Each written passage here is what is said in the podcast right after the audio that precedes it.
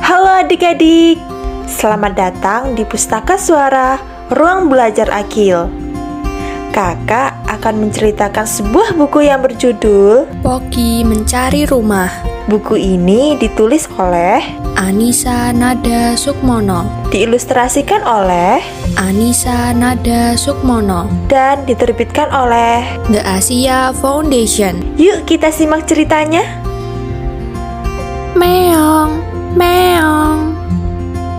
Poki sedang mencari tempat untuk tidur.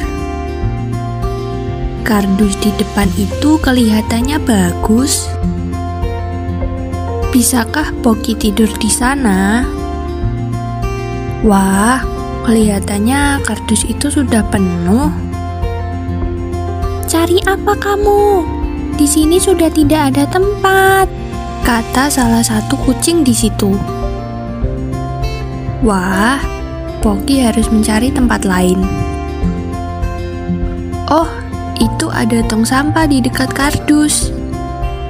Meong, meong, apa aku bisa tidur di sini?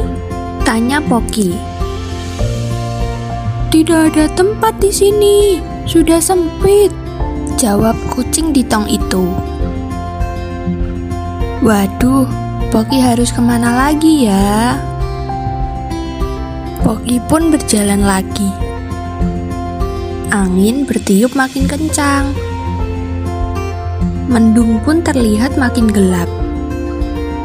Poki kedinginan. Suara mobil bising sekali.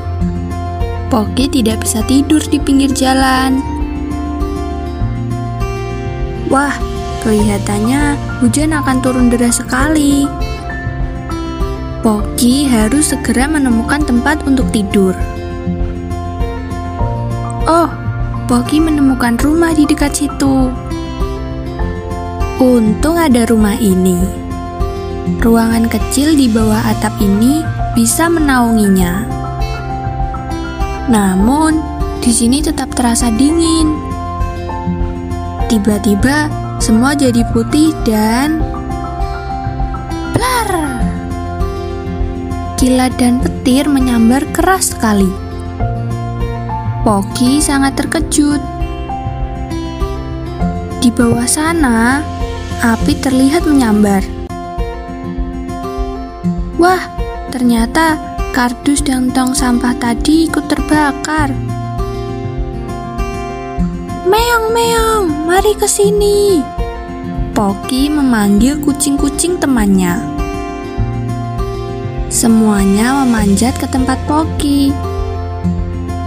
Ketika semuanya sudah sampai dan berkumpul, wah, jadi penuh begini.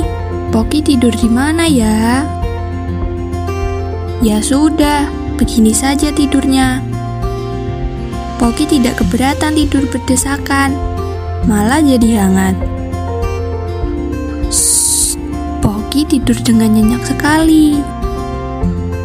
Cerita ini dinarasikan oleh Kak Putri Aprinya, dan disunting oleh Kak Putri Aprinya.